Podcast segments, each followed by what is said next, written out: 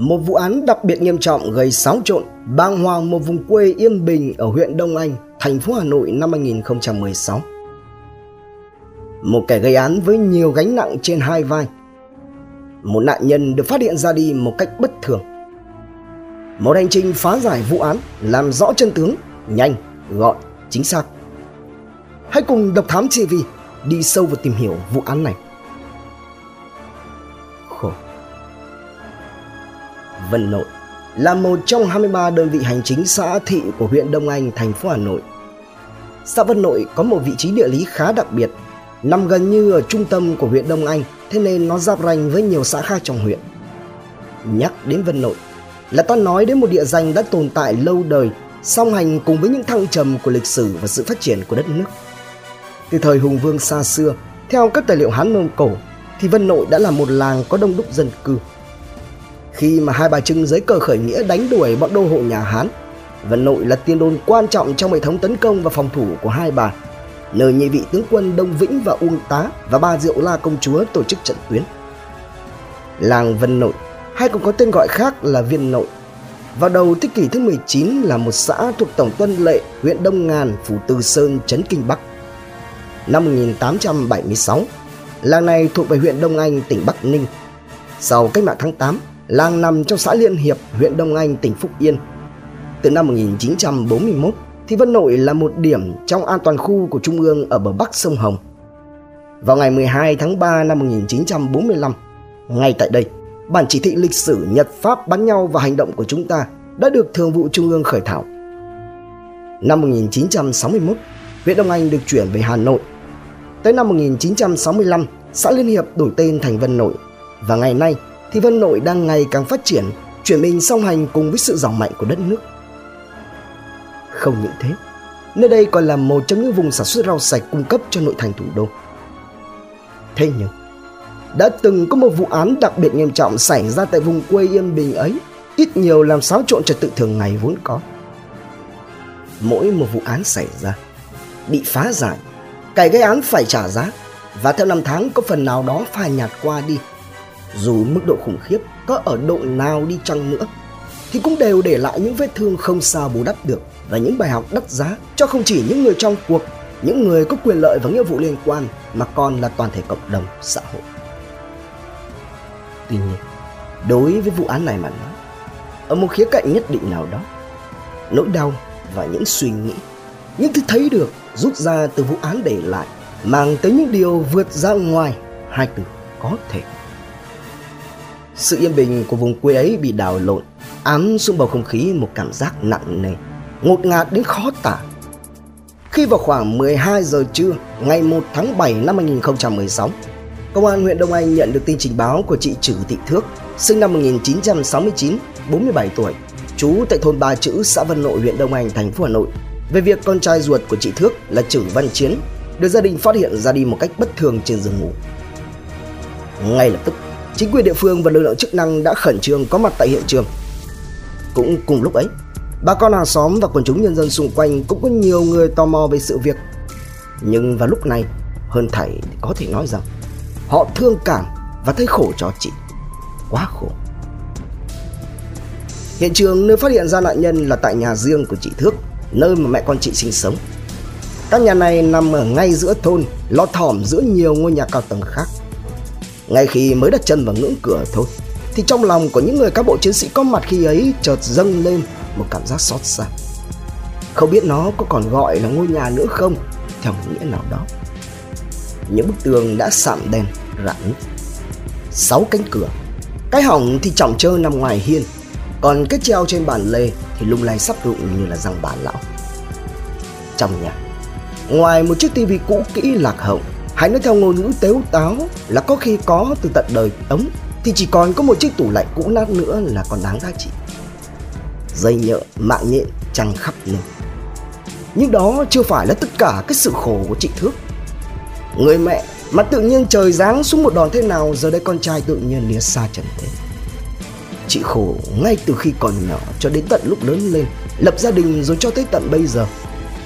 Ai cũng biết, Chị vất vả nuôi con như thế nào Vậy mà giờ đây Liệu rằng con trai chị, Người được trình báo đã ra đi bất thường này, là ra đi vì bệnh tật hoặc vì một nguyên nhân vô tình nào đó?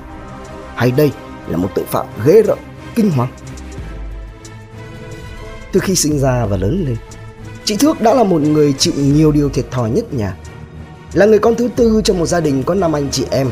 Cuộc sống gia đình khó khăn, thế nên chị thước không được ăn học cho đến nơi đến chốn chị chỉ cắp sách đến trường đi tìm con chữ vỏn vẹn có đến lớp 6 rồi thì chị thước phải nghỉ để theo bố mẹ ra đồng làm lụng. Dù tay chị bị tập bẩm sinh, nhưng vốn là một người sốc vác, hay làm hay làm thế nên chị cũng được nhiều anh con trai trong làng nhỏ ngó phải có một cái tính là chị bộc trực, không hài lòng một cái gì là sổ toét nói thẳng ruột ngựa. Chả biết là cái duyên cái số thế nào, mà mãi đến tận năm 27 tuổi, chị Thước mới lập gia đình mà ở quê và ngày ấy thì đã tương đối muộn. Chồng chị khi ấy là anh Hoan, nhà ở xã Tự Lập, mãi cuối huyện Mê Linh. Nó tưởng tìm được một bến đậu hạnh phúc cho đời mình. Tôi có hôn nhân với anh Hoan chỉ ngắn ngủi được có vài năm, Bắt đầu xuất hiện những rạn nứt. Không giải quyết được những mâu thuẫn với chồng, Chị Thước bỏ về nhà mẹ đẻ để sinh sống. Sau một thời gian, Chị và anh Hoan ly hôn Và đứa con chung của cuộc hôn nhân này thì theo bố về bên nội sinh sống, Còn chị thì về lại quê nhà một mình.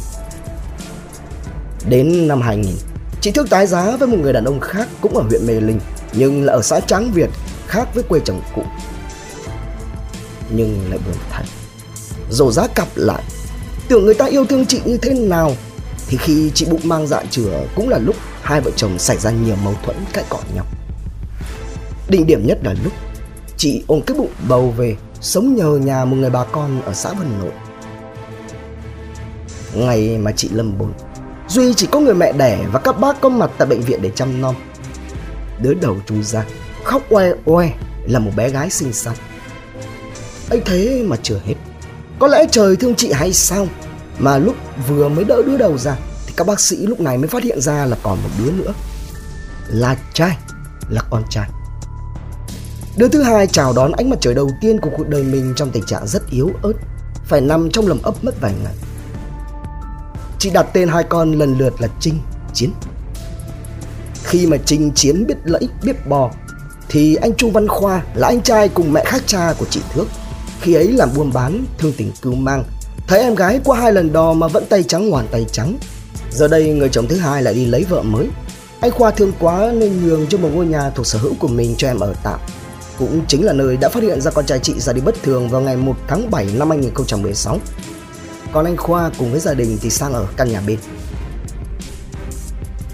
Những ngày đầu khi hai đứa con chị mới chào đời, cứ sáng ra mẹ cho ăn xong là một đứa lên ngồi dò xe, còn một đứa ngồi ở yên sau ôm bát đi thẳng một mạch ra chợ Vân Nội. Rồi anh Khoa trải một chiếc bảo tải xuống cho hai đứa nằm chơi, còn anh thì lo bán hàng. Cứ tầm trưa trưa, chị Thước lại chạy ra cho con ăn sữa rồi trở về. Đến chiều thì cả hai đứa lại lạch cạch đi theo bác về nhà. Một nách hai con. Chị Thước đã phải bươn trải đủ mọi thứ việc để có thể nuôi dạy, mong rằng con lớn lên thành người. Cũng may là chị được cách chăm chỉ, khéo co khéo duỗi nên khi thấy làm quần quật hai xào ruộng chẳng đủ ăn, chị lập tức chuyển sang trồng rau. Nhưng sức của mình chị thì cũng có được là bao. Quanh đi quẩn lại cũng có mấy xào rau cải ngọt cải canh và làm thuê mướn đồng án cho người ta cũng muốn hết sạch thời gian của chị. ấy thế mà cái chữ nghèo hai từ hộ nghèo vẫn cứ đèo bám. Cứ như vậy, thời gian như thoi đưa suốt mười mấy năm trời ròng rã nếm đủ mùi cay đắng dầm sương rãnh nắng. Chỉ có một mình chị thước nuôi nấm chăm bẵm hai con. Còn người chồng thì tuyệt nhiên không có lấy một lần xuất hiện. Chị chưa nói gì đến chuyện đóng góp tiền nong quan tâm thăm hỏi đến huyết nhục của mình. Khổ như vậy đã đành. Thôi thì trông vào hai cái bảo bối của để dành vậy. Thế nhưng giờ đây một đứa tự nhiên lăn đùng ra như thế. Đầu cua tay nghèo như thế nào chưa biết. Nguyên nhân ra sao thì chưa rõ Nhưng với chị Thước Chắc có lẽ Không gì miêu tả được nỗi đau này. Bất thường. Ngay khi tiếp cận với vị trí được trình báo Cơ quan điều tra cùng với lực lượng pháp y đã nhanh chóng vào cuộc. Qua nghiệm thi Phát hiện ra con trai chị Thước ra đi trong tình trạng có nhiều vết thương trên đầu Dấu vết để lại cho thấy vật tác động ngoại lực có dạng tay, cứng Bị tác động những phát rất mạnh. Thời gian ra đi vào khoảng sáng sớm ngày trình báo Mở rộng khám nghiệm hiện trường nơi phát hiện, không thấy có dấu hiệu xô sát, dãy rụa, trong khi nạn nhân không chỉ một mà bị nhiều vết thương. Khó có thể nói rằng người này chỉ bị một nhát chí mạng và người đã tác động ngoại lực kia đã căn kè tính toán rất kỹ hòng lấy đi hơi thở của con trai chị Thước. Đồng thời xung quanh nhà, trên tường phát hiện ra nhiều dấu vết đỏ thẫm để lại. Như vậy, cơ quan điều tra cho đến lúc này đã có đủ điều kiện để đi tới một nghi án. Đây là một vụ án đặc biệt nghiêm trọng. Trong đó kẻ gây án đã phi tang công cụ gây án, dựng hiện trường giả hòng đánh lạc hướng cơ quan điều tra. Trong đó, kẻ gây án phải là một kẻ quan hệ thân cận với Chiến, quen biết gia đình, thông thạo nhà cửa và đường đi lối lại, đồng thời phải có đủ động cơ mới ra tay và phi tang như vậy. Cũng từ đây, thông tin về con chị Thước bị một kẻ nào đó súng tay ám hại nửa úp nửa mở được truyền đi trong cộng đồng dân cư khiến cho ai ai cũng phải hoang mang lo lắng. Chẳng biết là tại cơ sự làm sao và kẻ nào mà lại đang tâm, lạnh lùng, liều lĩnh, độc ác đến như vậy. Xác định tính chất nghiêm trọng của vụ việc, cơ quan điều tra đã nhanh chóng một mặt tập trung khoanh vùng, xác động di biến động của người bị hại, tìm kiếm nhân chứng, thu thập thông tin, vận động quần chúng nhân dân tố giác tội phạm. Mặt khác, các cán bộ chiến sĩ xoáy sâu nhằm làm rõ về nhân thân, lý lịch, dựng vòng tròn tương tác xã hội và ra soát các mối quan hệ của người bị hại. Từ đây các anh đã ghi nhận được thông tin vô cùng có giá trị góp phần nhìn thấu được vụ án này. Nạn nhân có tên đầy đủ là Trử Văn Chiến, tên gọi ở nhà là Cún, sinh năm 2001, hiện tại ở cùng mẹ và chị gái ruột tại thôn Ba Chữ, xã Vân Nội, huyện Đồng Anh. Trong gia đình, Chiến là một người con, người cháu bất trị, không biết nghe lời. Với tình cảnh của nhà mình, Chiến nên là người biết thương mẹ mà chịu khó học tập, làm lụng. Còn đằng này thì Chiến lại ham chơi, ham vui mà quên mất rằng mẹ mình đã phải vất vả lắm mới có thể nuôi được hai đứa con thành người. Ngay từ ngày bé, cũng do hoàn cảnh, Chiến được mẹ rất cưng chiều, đòi cái gì là phải có bằng được cái đó. Khi còn nhỏ, Chiến cũng chỉ nghịch ngợm phá phách thôi. Nhưng sau này khi lớn lên, thiếu đi hơi ấm và sự dạy dỗ của người cha. Chiến nhiễm không biết bao nhiêu thói hư tật xấu, nó ngấm vào người đến mức không sửa được. Chị Thước thì làm lụng quần quật từ sáng sớm, luôn chân luôn tay đến tối mịt mới về, không có nhiều thời gian để có thể bên cạnh chăm nom các con, lại thành cái tính chị bộc trực thẳng thắn. Thành ra cả Chiến và chị gái Chiến đều ít khi được mẹ vỗ về tâm sự. Cũng chính vì như vậy mà chị ít khi nào có thể kiểm soát được hết việc nhà cửa. Từ năm Chiến học lớp 6, điều đặc biệt ở Chiến nổi lên, việc ai cũng phải than phiền để ý tới là cái tật tắt mắt, chuyên trộm cắp của bác, của mẹ và của nhiều người dân trong xóm, khiến cho mẹ và bác đã không biết bao nhiêu lần phải mối mặt, cắn rơm cắn cỏ đi xin lỗi hàng xóm láng giềng, đi trả nợ thay, đau đầu bạc tóc không biết cách xử trí, dạy dỗ Chiến ra sao. Bắt đầu bằng việc trộm tiền của mẹ, của bác, hễ cứ kiếm được chút tiền để có thể trang trải được cuộc sống và đóng học cho hai chị em. Là y như rằng chiến lại ngó nghiêng thi thoảng chỉ cần mẹ sơ hở thôi là thó đi tiêu xài ngay. Không chỉ có vậy chiến còn hay đến các trường tiểu học để bắt nạt chấn tiền của các em học sinh. Từ năm 2013 chiến đánh bạn kết bè với một hội chỉ toàn những đối tượng lêu lỏng hư hỏng ở địa phương. Nhiều khi chiến bỏ nhà đi chơi đến 2-3 ngày cho đến khi hết tiền hoặc đói quá mới mò về Học hết lớp 7 đến lớp 8 thì Chiến bỏ học. Gia đình có nói như thế nào Chiến cũng không nghe. Những lúc bình thường, Chiến được làm vàng ở chợ Vân Trì thuộc xã Vân Nội. Lúc thì bốc vác làm thuê linh tinh, ai bảo gì thì làm lấy, lúc thì lại bất vượng. Từ lúc giao du với đám bạn xấu, Chiến buông thả để mặc cho bản thân sa ngã và bập vào cái kiếp lẩu khói, làm bạn với cống và lửa. Sau một thời gian tối ngày chỉ còn biết có đá, Chiến trở nên thân tàn ma dại Người gầy gò, không chịu làm ăn mà suốt ngày chỉ có lêu lỏng, chỉ chờ của nhà sơ hở để trộm đồ đi bán. Thậm chí có lần Chiến đang tâm lấy đi cả nhà cả cửa có 6 triệu đồng. Chị thứ không biết làm sao, chỉ có biết than trời than đất gọi bác giúp đỡ. Rồi từ tiền nhang trong nhà cho đến hàng xóm, cho đến những tài sản có giá trị khác như điện thoại, xe đạp, cứ ai hở ra là Chiến mổ mất. Chị Thước đã nhiều lần bị con lấy trộm, thì đi xin được ở đâu cái kết sắt cũ mềm về để cất tiền vào. Thế mà chiến rồi thì cũng mày mò mở được. Gia đình cũng hết sức dạy dỗ.